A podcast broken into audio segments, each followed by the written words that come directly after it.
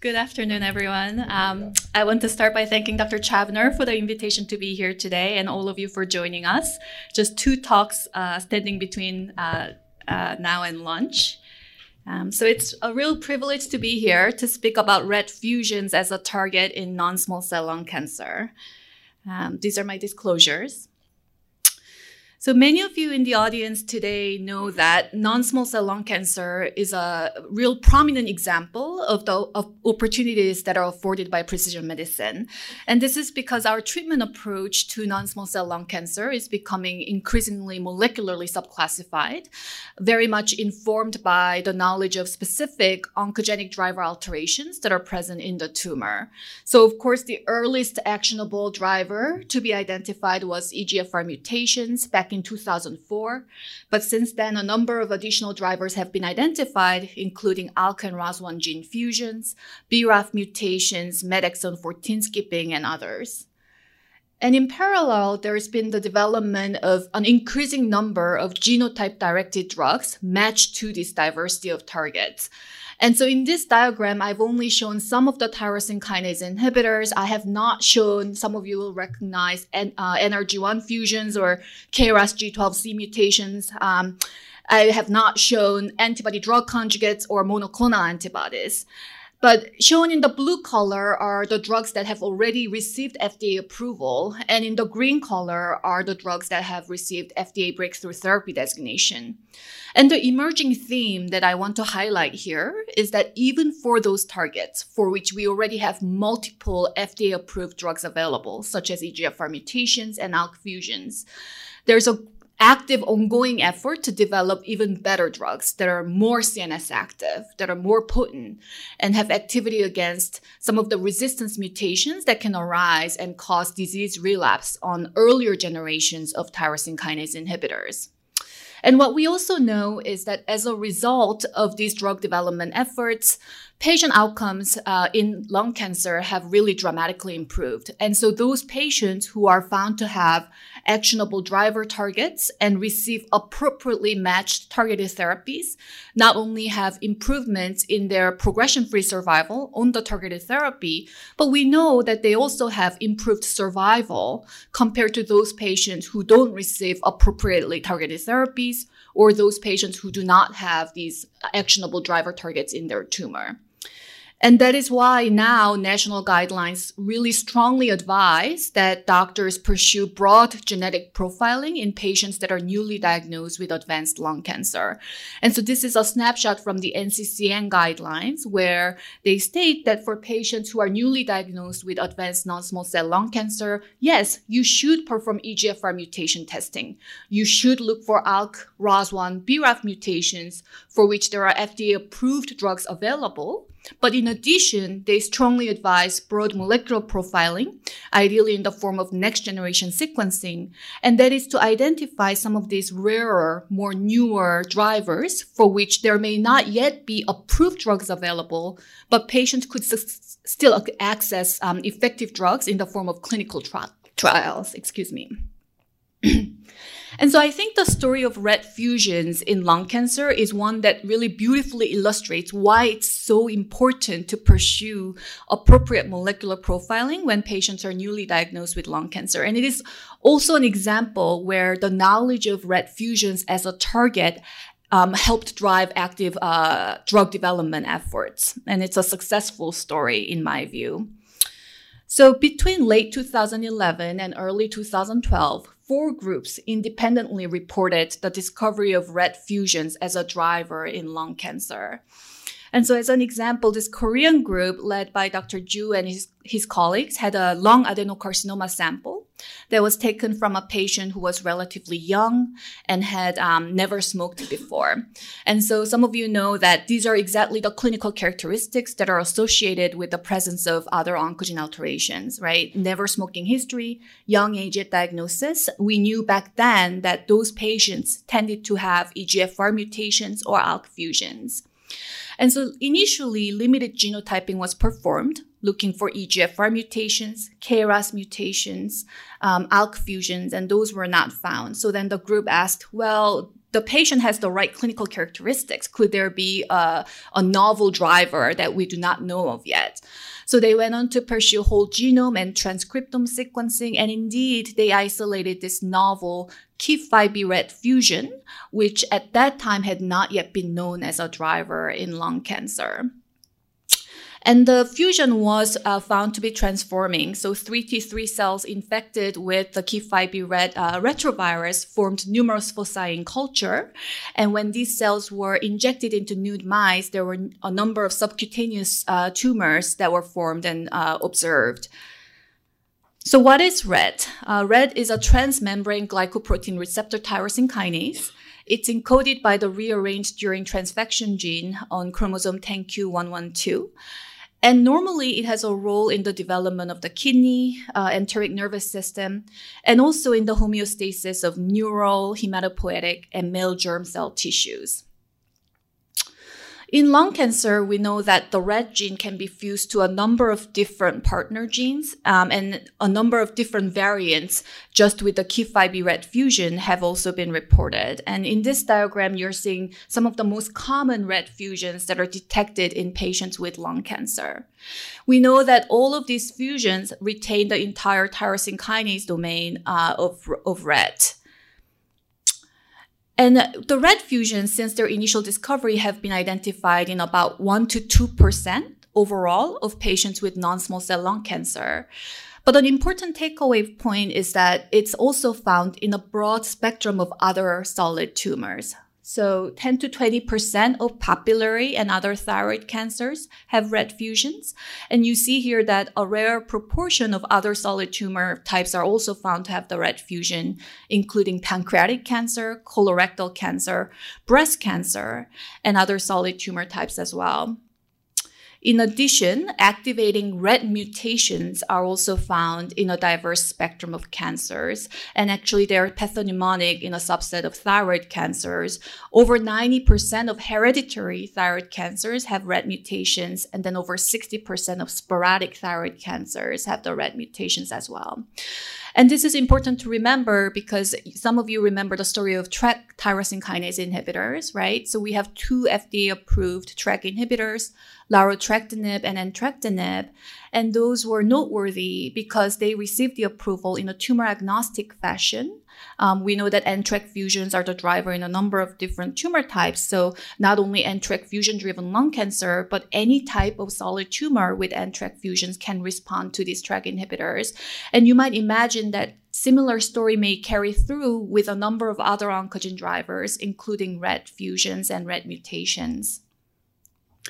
Just to briefly review the signaling of oncogenic RET. So normally, GDNF family ligands bind to the GDNF family receptor alpha coreceptor, and that mediates the homodimerization of the RET kinase, trans-autophosphorylation, recruitment of the signaling adapters, and then activation of the downstream signaling. So that's shown on the right side. In tumor cells with activating RET mutations or fusions, there's constitutive activation of the RET kinase, either homodimerization of the RET kinase without dependence on ligand or activation of the RET kinase function that is in a ligand-independent fashion. And that leads to overactivation of the RAS, PI3 kinase, JAK signaling pathways, which then promotes tumor cell proliferation. So let's move on to what we know so far about RET fusions in lung cancer. This is data that's from a global multicenter RET registry where 165 patients with lung cancers harboring RET fusions were evaluated. And here you can see that the average age at diagnosis was 61. So I will note that that is slightly older than what we know about ALK, ROS1 fusions, where the median age at diagnosis is closer to 50. There's an equal proportion of genders here. There's no preference for one gender. Consistent with what we know about other oncogenes in lung cancer, these patients tend to be never smokers or have minimally smoked before, and they tend to have adenocarcinoma histology. So again, highlighting that really in these patients, they must have had molecular profiling at initial diagnosis.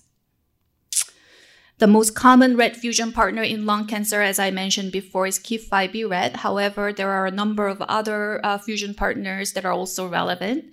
And that is why NGS can be helpful as opposed to RT-PCR, because NGS offers us the possibility of detecting de novo fusion partners, previously unknown fusion partners as well. So now I want to focus the rest of my talk on targeting RET.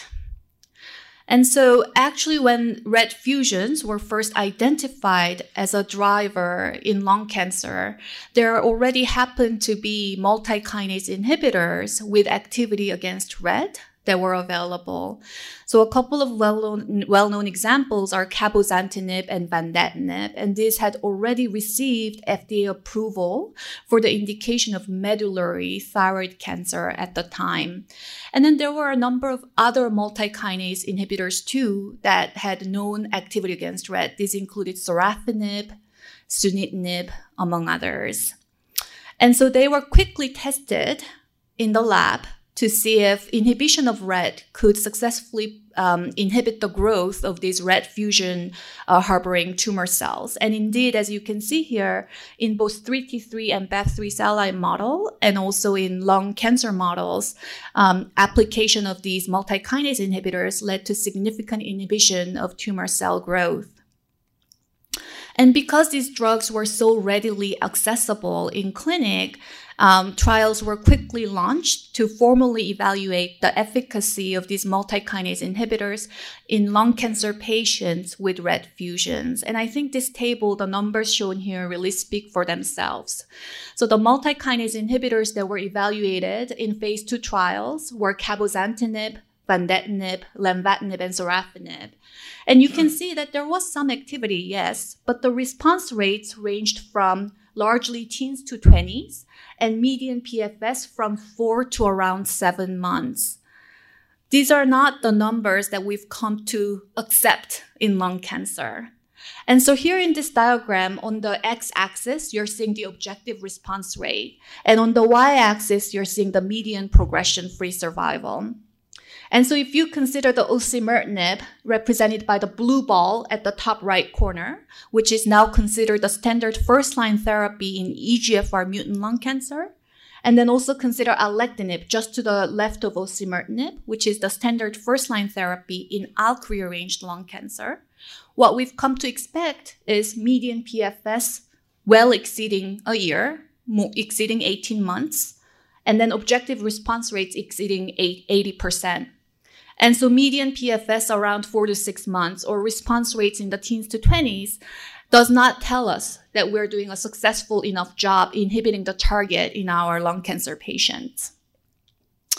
And one of the reasons for that may be that there is some limited potency, right, against the RET target with these multi-kinase inhibitors. But another big reason is that these multi-kinase inhibitors, because of their lack of selectivity, can result in significant and frequent toxicities in patients. These include hand-foot syndrome, hypertension, proteinuria, among others. And so you can see here that a significant proportion of patients receiving these multi-kinase inhibitors require dose reductions and those drug discontinuations even. And so it can be challenging in patients to reach therapeutically active doses of these drugs that can successfully inhibit RET. So that really highlighted the need to develop novel, really potent and selective RET tyrosine kinase inhibitors. And I am obviously standing here today because as of 2017, I think we entered a new chapter for treating solid tumors with RET alterations, including RET fusion positive lung cancer. And so in 2017, there were two oral novel RET selective inhibitors that entered the clinic in phase 1 testing. These are pralsetinib, which was previously called BLU-667, and selpercatinib, which was previously called LOXO-292. And I'm going to review the key data for you here today. So let's start with pralsetinib. This is the RET tyrosine kinase inhibitor that was developed by Blueprint Medicines. And in this kinome selectivity tree, you can see that pralsetinib was highly selective for RET. That one is represented by the large red circle there. It was over 100 times more selective for RET compared to more than 96% of other kinases that were tested. And here in this preclinical study, what it's showing is that pralsetinib was more potent compared to RXDX-105, which is another multikinase inhibitor, vandetanib and cabozantinib, more potent against RET, including wild-type RET, mutant RET, and CCDC6 RET fusion, and less potent against VEGFR2, which we attribute a lot of the toxicities associated with multikinase inhibitors to. So pralsetinib did demonstrate good tumor inhibitory activity in preclinical models, including RET mutant medullary thyroid cancer and KIF5B-RET fusion positive non-small cell lung cancer xenograft models. And you can see on the left there, on your right, that at all of the dose levels that were tested, there was good tumor suppression in the xenograft models. And the KIF5B-RET fusion model is particularly important to note because with multikinase inhibitors, there had been a suggestion that perhaps activity of the RET inhibitors was limited in patients that had KIF5B-RET fusion positive lung cancer. So KIF5B-RET fusion is known to be more kind of potent and oncogenic. And there was a question that was raised, well, it seems like the efficacy or response rates with these multikinase inhibitors are lower in patients that have KIF5B-RET fusion positive lung cancer. So is it that we just need better drugs, or is it that these tumors are relatively refractory to RET inhibition? And that question you'll see will be answered by these RET selective inhibitor data. So the initial phase 1 study of pralsetinib was called ARROW, and the first data were presented in 2018 at the AACR meeting. At that time, 53 patients had enrolled, mostly with non-small cell lung cancer or thyroid cancer. There were a couple patients with papillary thyroid cancer with RET fusions, and then one patient with paraganglioma. And most patients had received prior systemic therapies, including multikinase inhibitors or chemotherapy. And the drug was certainly better tolerated than what we were used to with multikinase inhibitors. It had an overall favorable safety profile. So the most common adverse events, as you can see here, were constipation, increase in liver enzymes, edema, fatigue, and some leukopenia and neutropenia as well. The most common dose-limiting toxicities that were seen with this drug were hypertension. And so from the phase 1 dose escalation portion of the study, the recommended phase 2 dose was determined to be 400 milligrams once a day, and the efficacy was further evaluated in larger numbers of patients. This is the efficacy data for RET fusion positive lung cancer. This was updated at ASCO last year, actually by Dr. Justin Gaynor in our group. And so you can see that among patients that received prior platinum-based chemotherapy, the objective response rate with the drug was 60%, and the disease control rate was 100%. Among a small number of patients that were treatment naive, the response rate with this drug was 71%. And I want to highlight that objective responses to the drug were observed regardless of the fusion type. And so patients with KIF5B-RET fusions also did respond to the drug. And among previously treated patients, there were responses regardless of prior multikinase inhibitor therapy, regardless of prior immunotherapy or number of lines of therapy. And this drug of note is also CNS active. This is important in lung cancer because many of our patients during their disease course will develop intracranial metastasis if they did not already present with intracranial mets at initial diagnosis. And so at ASCO this year, as of that analysis, there were 9 patients that started out with measurable brain metastasis. And you can see 78% of these patients had significant shrinkage of their brain metastasis, which was very encouraging to see. So the other drug, the second RET selective inhibitor, as I mentioned, is selpercatinib, previously called LOXO-292, developed by LOXO Oncology. And so this is the preclinical data that was published in the Cancer Discovery paper. Here you are seeing each color is representing a unique RET mutant or RET fusion positive model. And the activity is compared to cabozantinib, and you can see that there's a much greater tumor response in all of the models that were tested with selpercatinib as compared to cabozantinib. An interesting fact is that even in preclinical studies, LOXO-292 was already predicted to be CNS active. So they actually had orthotopic mouse tumor model where in the brain they injected tumor cells with RET fusion positive disease, and there was a very good activity seen with LOXO-292 compared to ponatinib in this graph. So the phase 1 study of selpercatinib was launched around the same time as that for pralsetinib. They kind of developed in parallel. And this is the dose escalation schema for the drug in the phase 1 study. And the initial results were published at, presented at ASCO last year, just a couple months after the initial data for pralsetinib.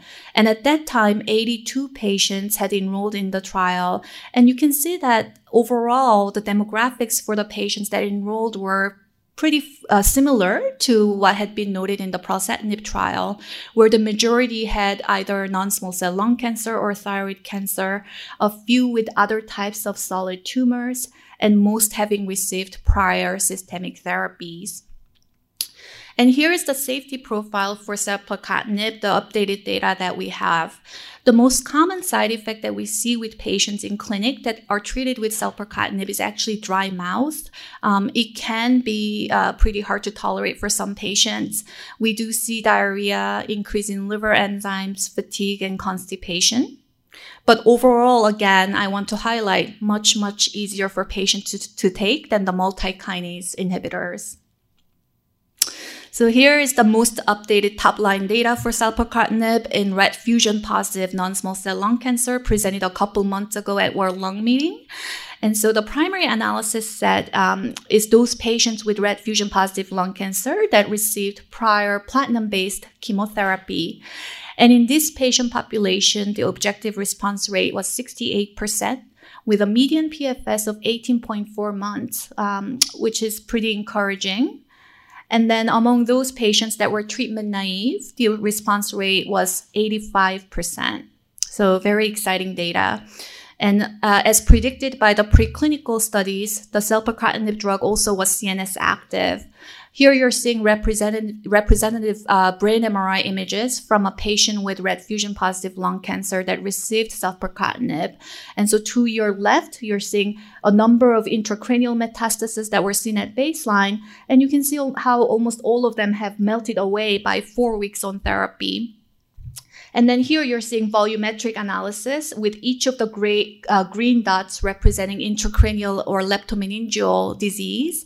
And so that's the baseline labeled A. In the middle, you can see some of them beginning to disappear after about 2 months on therapy, or actually 1 month on therapy.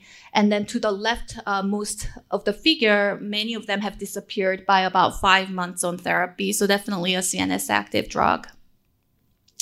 And so both selpercatinib and pralsetinib have received FDA breakthrough therapy designation for lung cancer patients with RET fusions who received prior platinum-based chemotherapy. You know, one of the major challenges going forward, as many of you know, will be defining what mechanisms drive resistance to these RET selective inhibitors in patients. We know with all of the other targeted therapies used in lung cancer and other solid tumors that these pills are initially highly effective and we're very excited to use them, but patients invariably have disease progression and disease relapse because tumors figure out a way to acquire resistance. And so there are ongoing efforts to define these resistance mechanisms to the RET selective inhibitors in order to inform how we can overcome these mechanisms eventually in patients. The utility and importance of performing repeat biopsies, either liquid biopsies or tumor biopsies, to try and figure out resistance mechanisms is already highlighted by other oncogen-driven lung cancers, especially ALK fusion-positive lung cancer. So I want to tell you a little bit about that story. So in ALK fusion-positive lung cancer, there are actually 5 distinct ALK tyrosine kinase inhibitors that have already been FDA approved.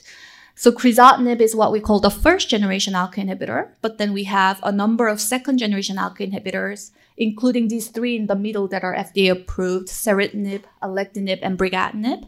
And then we actually also have a third-generation ALK inhibitor, lorlatinib, which has also received FDA approval. And for each generation of ALK inhibitors, what we're seeing is increased potency against the ALK target, improved CNS activity, and broader spectrum of efficacy against the secondary ALK kinase mutations, kinase domain mutations that cause disease progression in patients. The important finding is that when we look at repeat biopsies that are taken from patients that progress on each of these ALK inhibitors, we see a distinct spectrum and distribution of resistance mutations that causes disease relapse. So these are pie charts that are demonstrating the distribution of ALK mutations that are detected in repeat tumor biopsies taken from patients progressing on crizotinib or each of these second-generation ALK inhibitors. And each color corresponds to a distinct ALK resistance mutation. And so you can just see visually that for each of these inhibitors, there is a unique distribution of mutations. For example, an I1171 mutation represented by the yellow color for alectinib-resistant biopsies, which is not seen for ceritinib or brigatinib-resistant biopsies. But then there's also a subset of patients that share the common resistance mutation. So across all of these inhibitors, you see the red color there that corresponds to the G12O2R mutation. That's a highly refractory solvent-front mutation, which we found confers resistance to all of the available earlier generation ALK inhibitors. And so all of this knowledge were important twofold. One, they can be used in clinic to guide clinicians in terms of what alternative ALK inhibitor could potentially be active for the patient in terms of having activity against that specific mutation. But two, at a broader level, also informing drug development efforts. This really tells us that we need ALK inhibitors that are able to overcome all of these mutations, and in particular, the G12O2R mutation.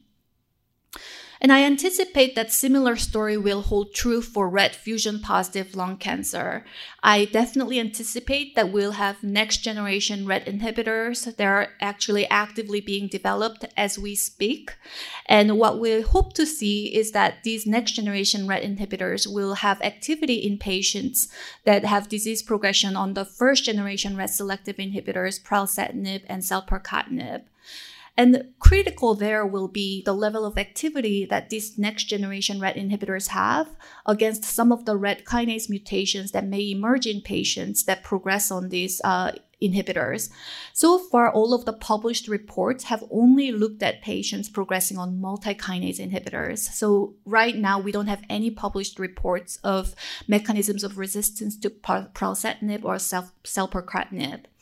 And so here, looking at this summary of what's been published, you can see that most of those are actually derived from preclinical level of data. There are only a few reports that are taken from patients in clinic who are progressing on these agents.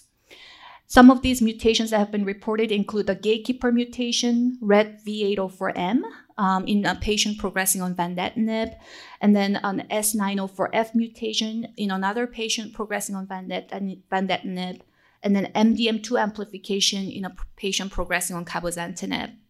I do want to mention that MDM2 amplification is actually a common co-occurring mutation in RET fusion-positive lung cancer, even in treatment-naive tumors. And then the V804M gatekeeper mutation, both of the RET-selective inhibitors, pralsetinib and selpercatinib, actually are active already against the gatekeeper mutation. And so most likely, if we see any RET mutations emerge, which I think we will, they'll probably be the non-gatekeeper mutations. I am not able to share unpublished data, Dr. Chavner. So lastly, I do want to mention that what we learn about RET fusions and targeting RET fusions or RET alterations across solid tumors will have translatability to other tumors as well. This is because RET fusions are not only an oncogenic driver in treatment-naive tumors, but they have also been reported in patients with other oncogene-driven lung cancers that progress on TKIs. And so an example some of you may be familiar with is in EGFR mutant lung cancer, where patients can initially respond very nicely to osimertinib, but then have disease progression. And Dr. Zosha Piotruska from our group analyzed a series of tumor biopsies that were taken from patients progressing on osimertinib. And there were some already known mechanisms of resistance that were validated. These include a small cell transformation, C797S mutation in EGFR, and MET amplification, which is a known mechanism of resistance as well. But then there were a couple patients that were found to have an acquired BRAF fusion, and then a patient also with an acquired RET fusion. And so they were able to then carry on a few experiments validating that this CCDC6 RET fusion that was acquired indeed confers resistance to osimertinib. And so these lung cancer cell lines, EGFR mutant lung cancer cells that were forced to ectopically express CCDC6 RET indeed became resistant to osimertinib. And then that resistance phenotype was able to be overcome with a combinatorial regimen where osimertinib or afatinib was combined with pralsetinib as the RET selective inhibitor. Based on these preclinical results, the patient that had the EGFR mutant lung cancer with an acquired RET fusion went on to be treated with a combination regimen of osimertinib together with pralsetinib.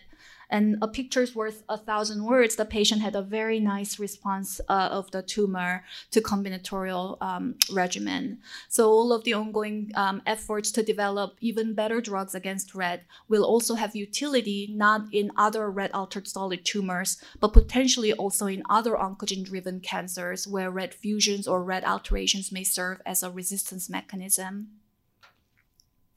And so to summarize, RET fusions represent a distinct targetable subset of lung cancer, and activating RET alterations are found in other diverse spectrum of malignancies as well. Previously available multikinase inhibitors have been limited by modest efficacy and substantial toxicities. And now we're excited to have two RET-selective tyrosine kinase inhibitors available, which have both demonstrated very promising safety and efficacy across RET-altered solid tumors, with both drugs having received FDA breakthrough therapy designation in lung cancer. But we really need future studies to define the mechanisms of resistance to these, what I call first-generation RET-selective inhibitors, to inform further drug development and help improve outcomes in our patients. Thank you very much for your attention.